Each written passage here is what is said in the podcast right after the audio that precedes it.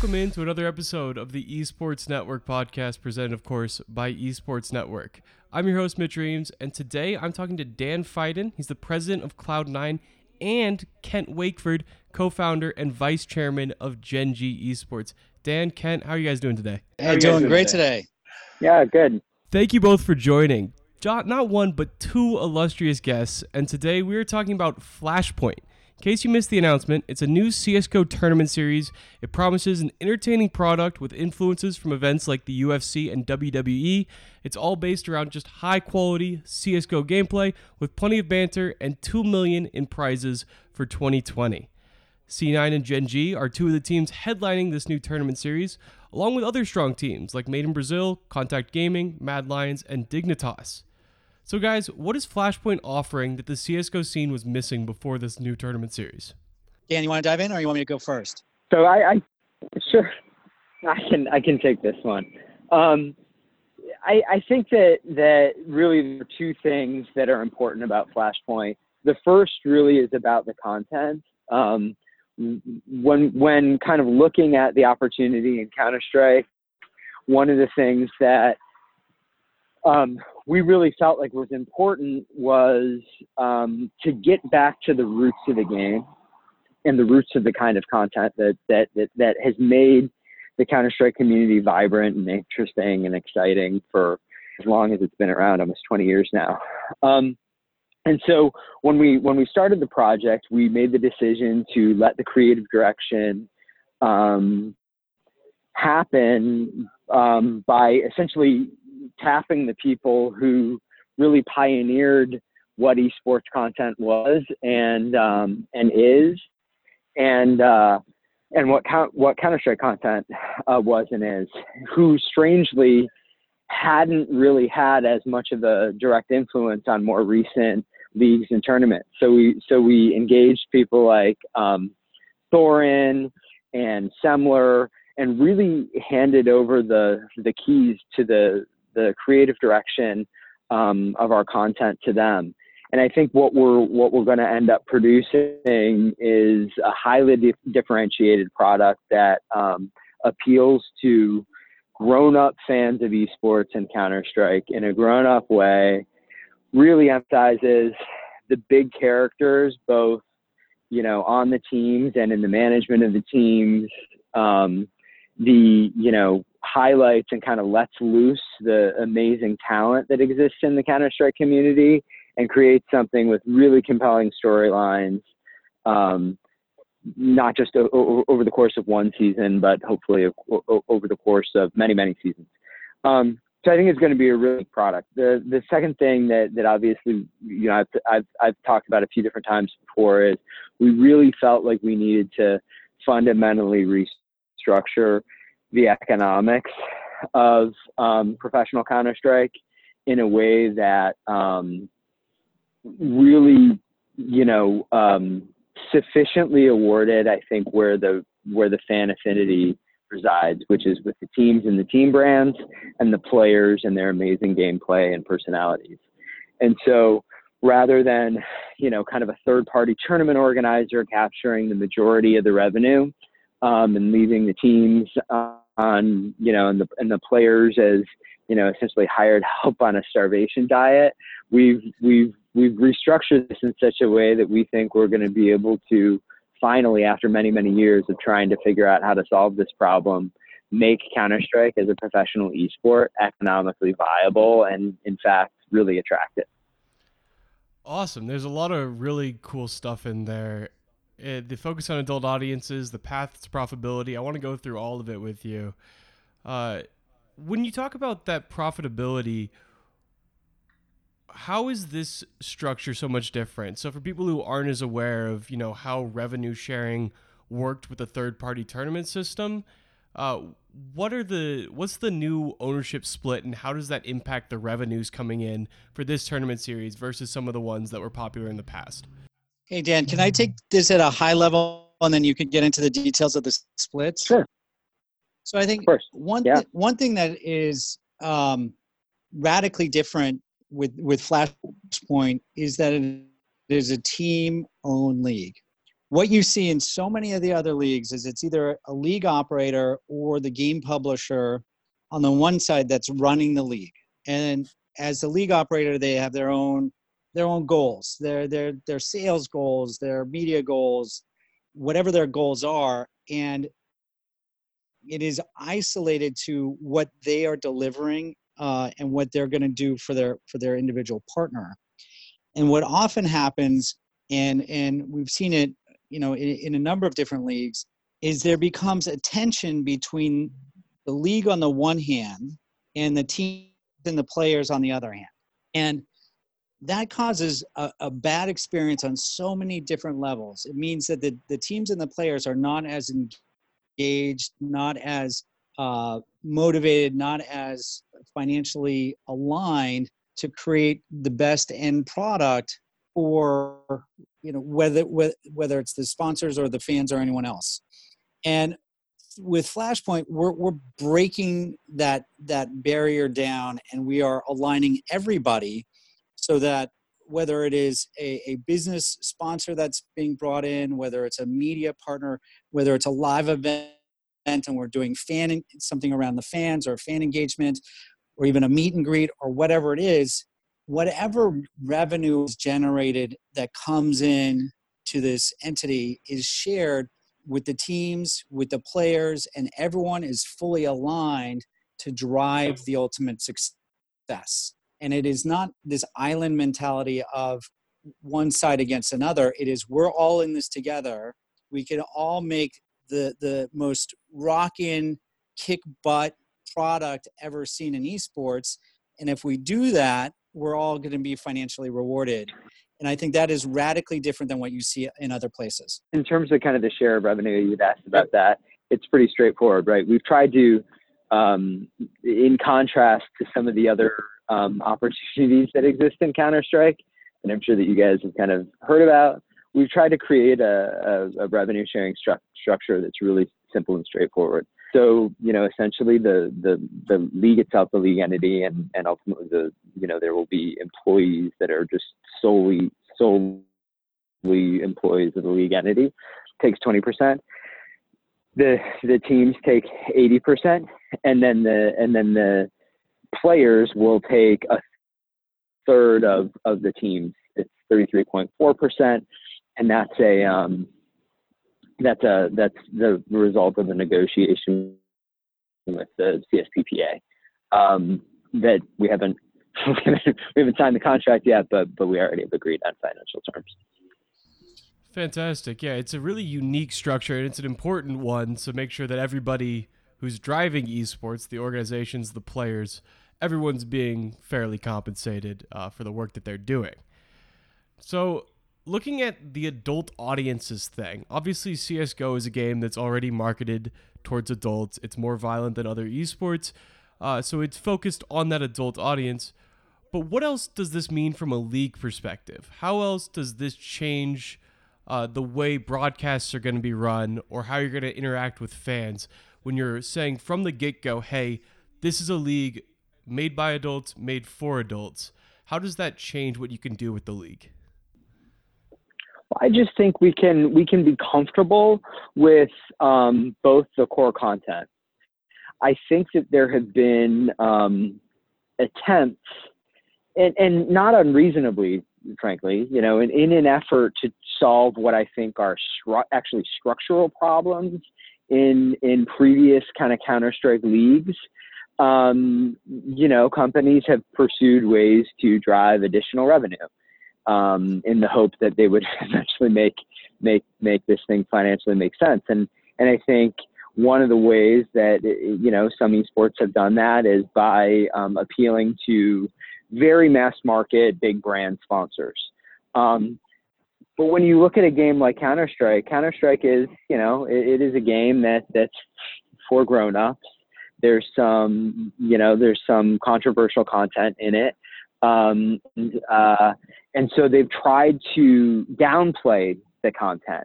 Um, in fact, you know, in the past there have been projects where they try to do Counter Strike media media product or programming that doesn't show the game at all. It just talks about the players, right? and and you know discussions about changing CT and T to offense and defense. These are not illogical kind of attempts to try and solve the problem, but fundamentally what what Counter Strike fans love about professional Counter Strike is professional Counter Strike, right? So you, you need to be comfortable with that content. And and and if you're going to be comfortable with that content, then I think you need to, or you have the opportunity to kind of embrace um, the the community and the tone in the community and the tone of some of the interesting, thoughtful people about um, about this game, right? You know, there's we're we're kind of very lucky to be working so closely with with Duncan Shields, who um, I personally think is one of the smartest people I've met um, in all of esports. Period, in any role he is not necessarily like the easiest, most cuddly person. He he will tell you what he thinks. He'll tell you clearly, and sometimes that can be painful, and he can be very blunt, right? And I think that people see that in his in his casting and his online persona. I think that's okay, right? That that's part of what makes Counter Strike vibrant.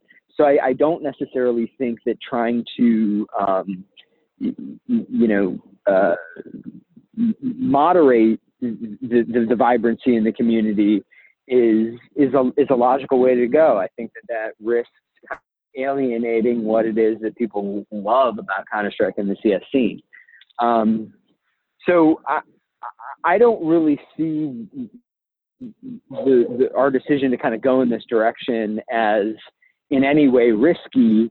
I actually think it's just a reflection of the fact that we're kind of comfortable with what Counter Strike is, who Counter Strike fans are, and and what kind of content they they love. It seemed to me like a pretty a pretty logical business decision to say let's do the thing and play up the thing that people already love rather than trying to kind of hide from it. Yeah, and I, I would take it even one step further, which is, you know, as, as Dan was saying, there's been this kind of box put around the content, what's said, what what's asked, because a lot of the, le- the the the existing and prior leagues have have tried to placate a very broad audience, whether it's a broad media partner or a sponsor, or whatever it is, and they want to go to the lowest common denominator of you know kind of vanilla-ness.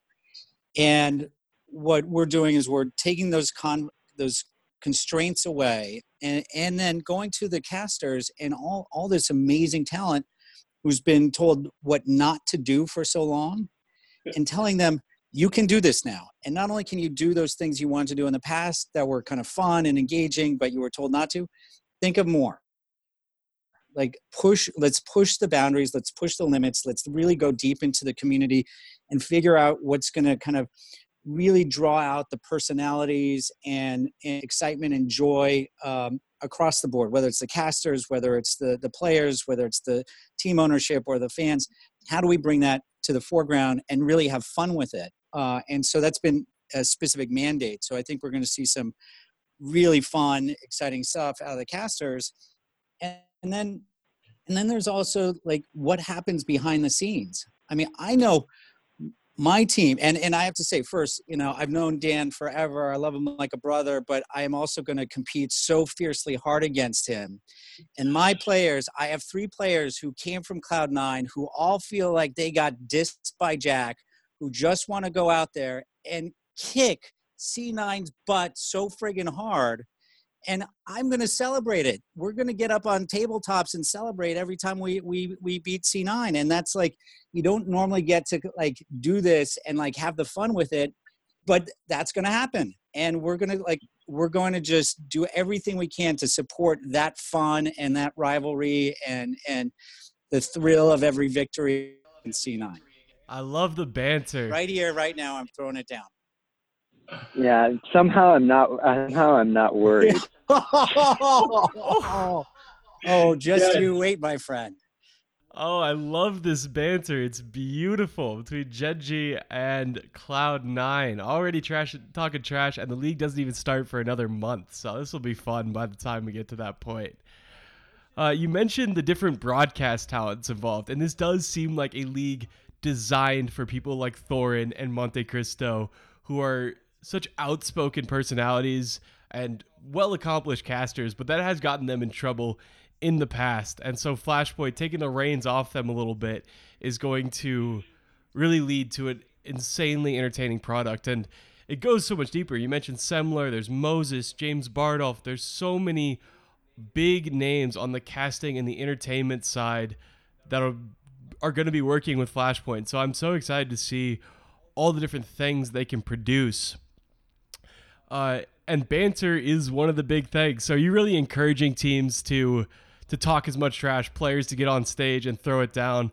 Almost FGC level banter is what I'm expecting based on the announcement. Is that fair to expect from this league?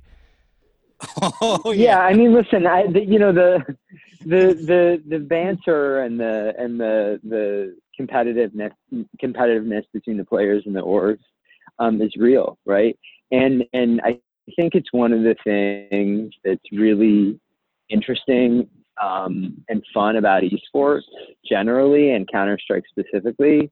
And you know, I think when you kind of think about it this way, it's it's weirdly it's kind of like weirdly surprising that it isn't played up much so much more in in in uh, other in other products. You know what I mean? It, it it seems like it's one of the unique kind of advantages of of esports.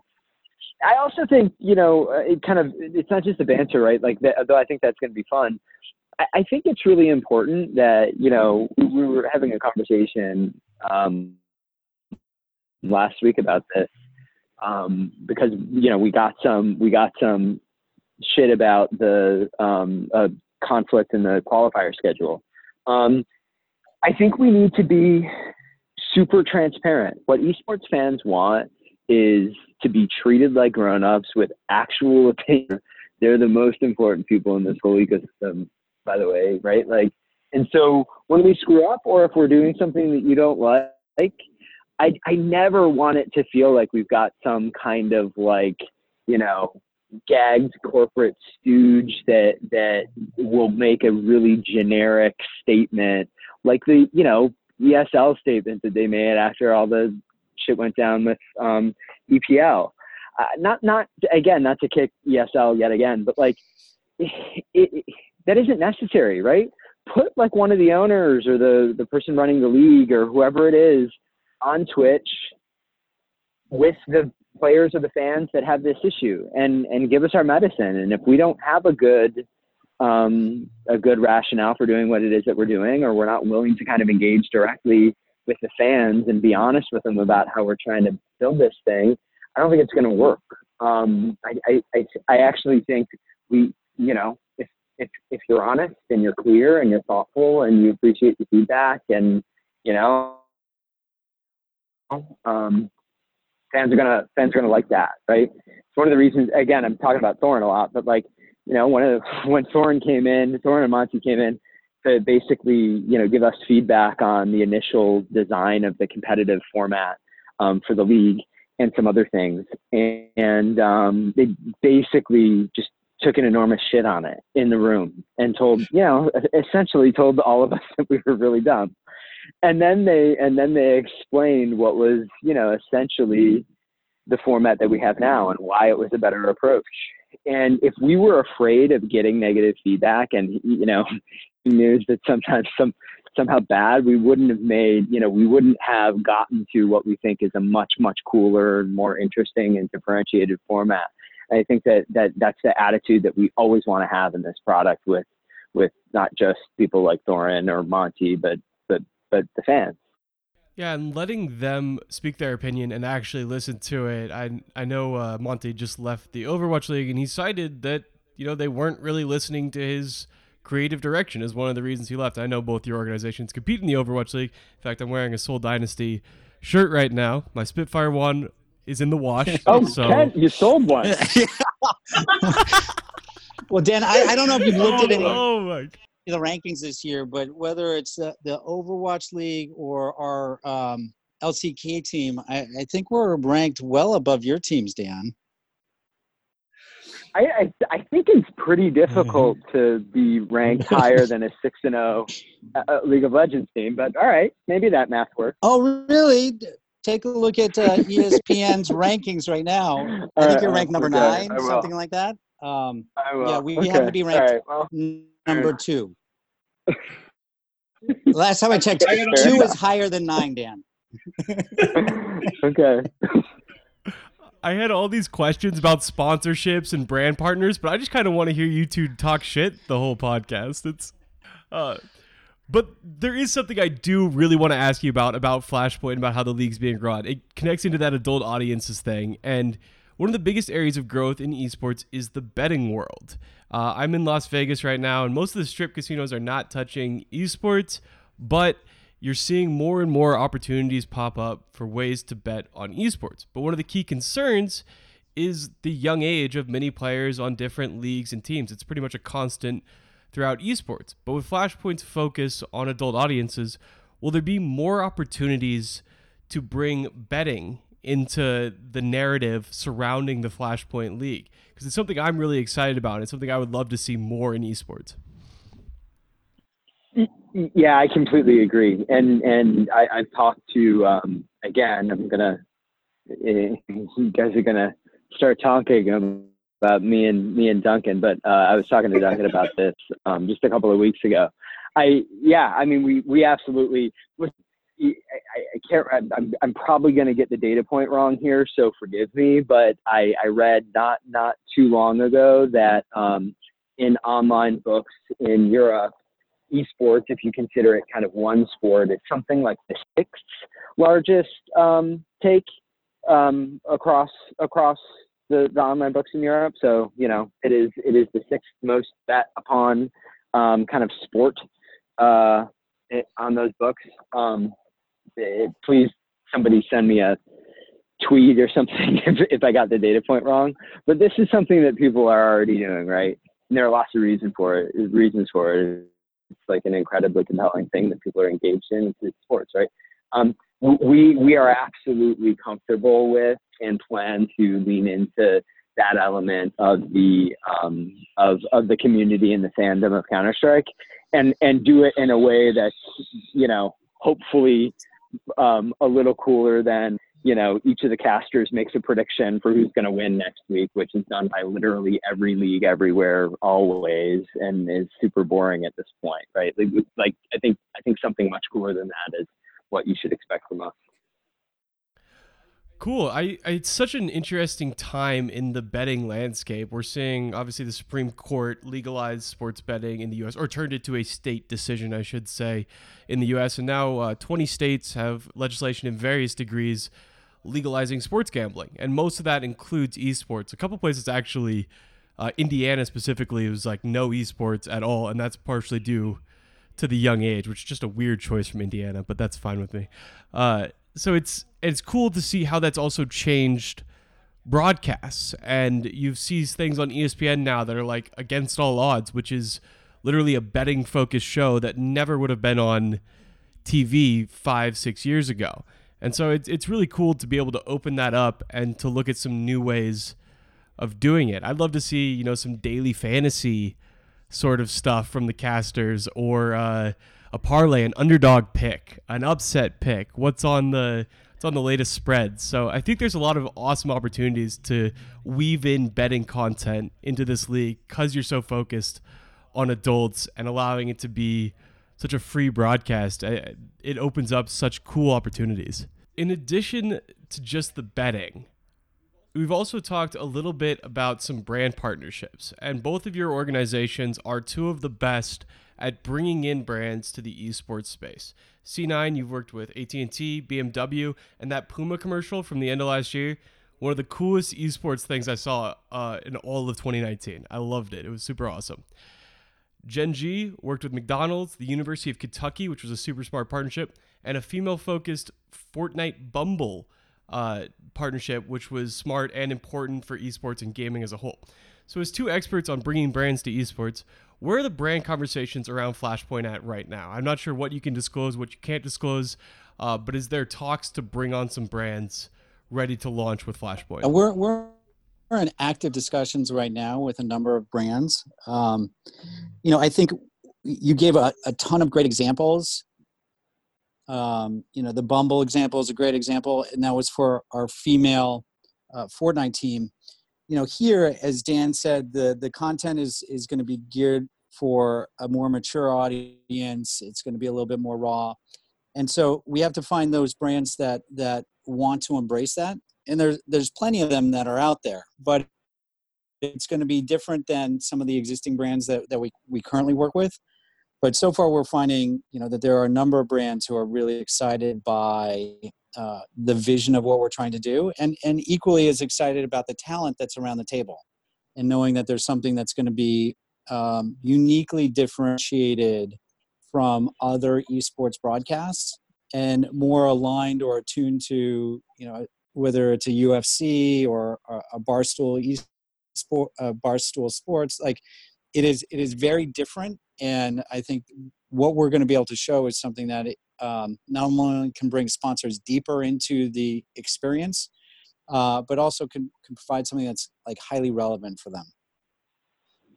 Yeah and and and i would i would also just add that i think the the structure of our league the ownership structure of the the league and the very cleanly aligned interests of the teams within the league and the league itself create, I think, a much easier and better opportunity for brands, right? What brands don't want to do is end up having to do a small deal with really limited inventory and uncool kind of activations around a league and then have no involvement from teams or players.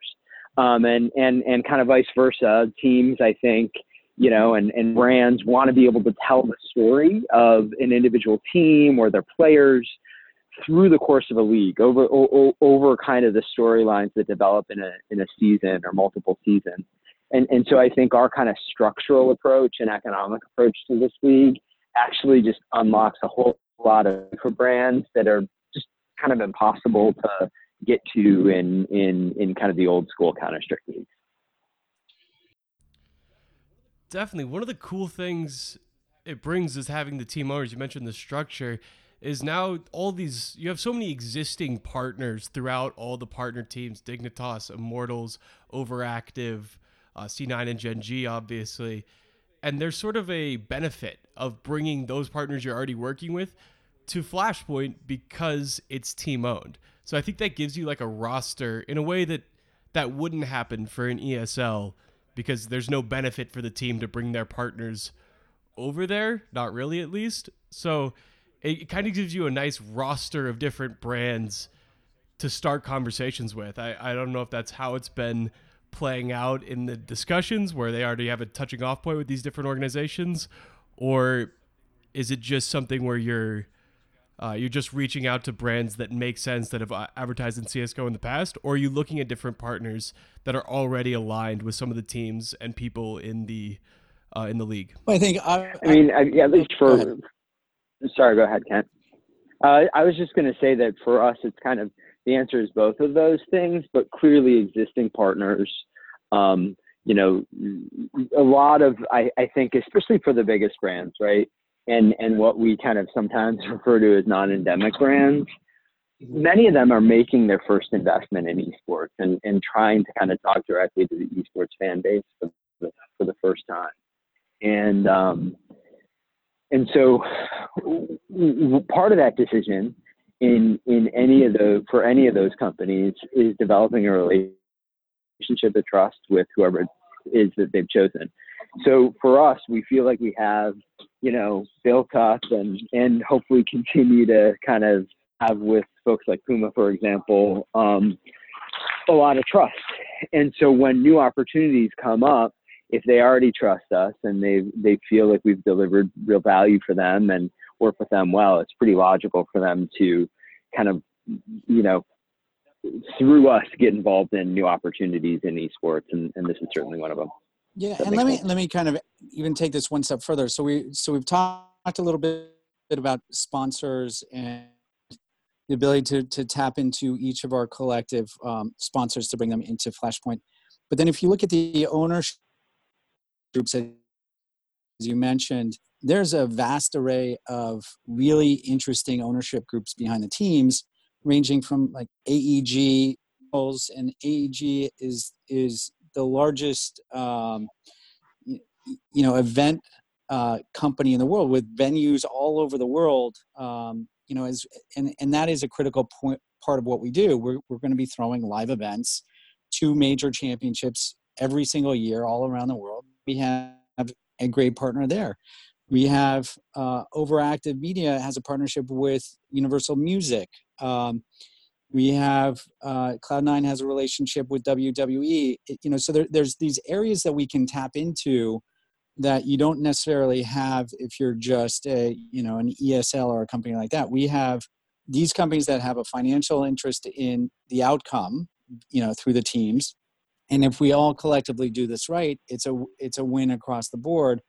So I think that we are strategically aligned to bring uh, a lot of uh, really powerful companies to the table to help deliver on a great fan experience.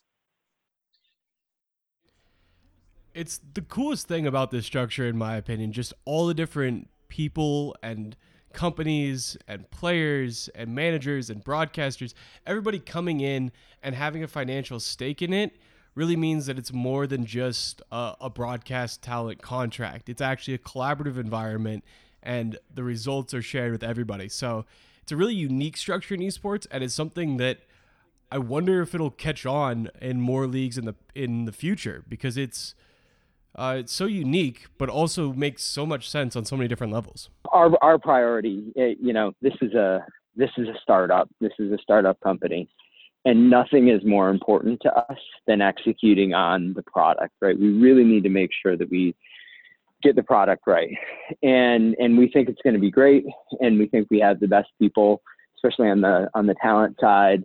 Um, working on this, um, which is you know the right place to start on you know on executing something good.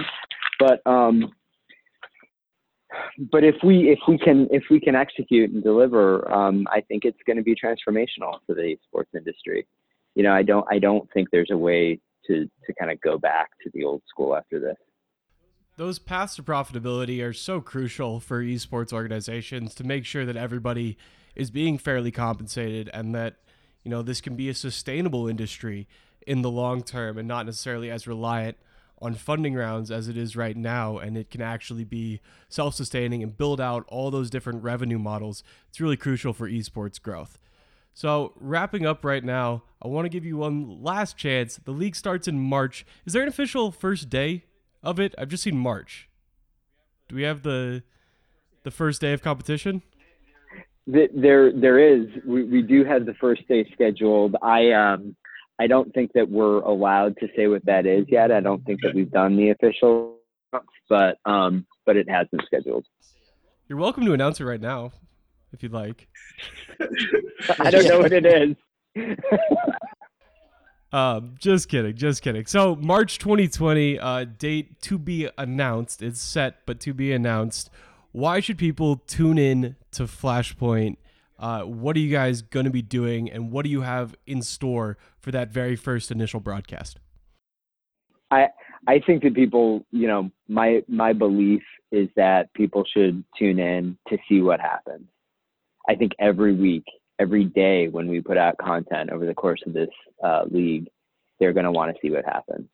It's going to be impossible to predict what's going to be said, what's going to happen on the broadcast, and I think it's going to be something that you just cannot afford to wait until the next day to see it um, you know in a reddit thread you're going to want to watch it while it's there. Yeah and i mean we just went through the the talent you know everyone who we talked about we know their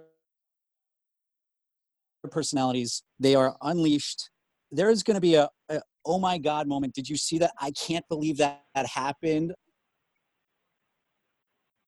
Moment the first day. You got to tune in. You got to watch it. This is it's going to be something that's going to be a, you know a must watch just to be part of that like that just what the hell happened uh, moment in in each of these broadcasts. Yeah, that was uh, that was one of the coolest things about the announcement video was it had all these different clips uh, from every one of the broadcasters and all of those uh, what the what the f moments that went down while they were broadcasting and the hype in CS:GO when the, when the hype reaches its its high point there's no other esport that can really compete with just how hype CS:GO can get So really looking forward to that in Flashpoint.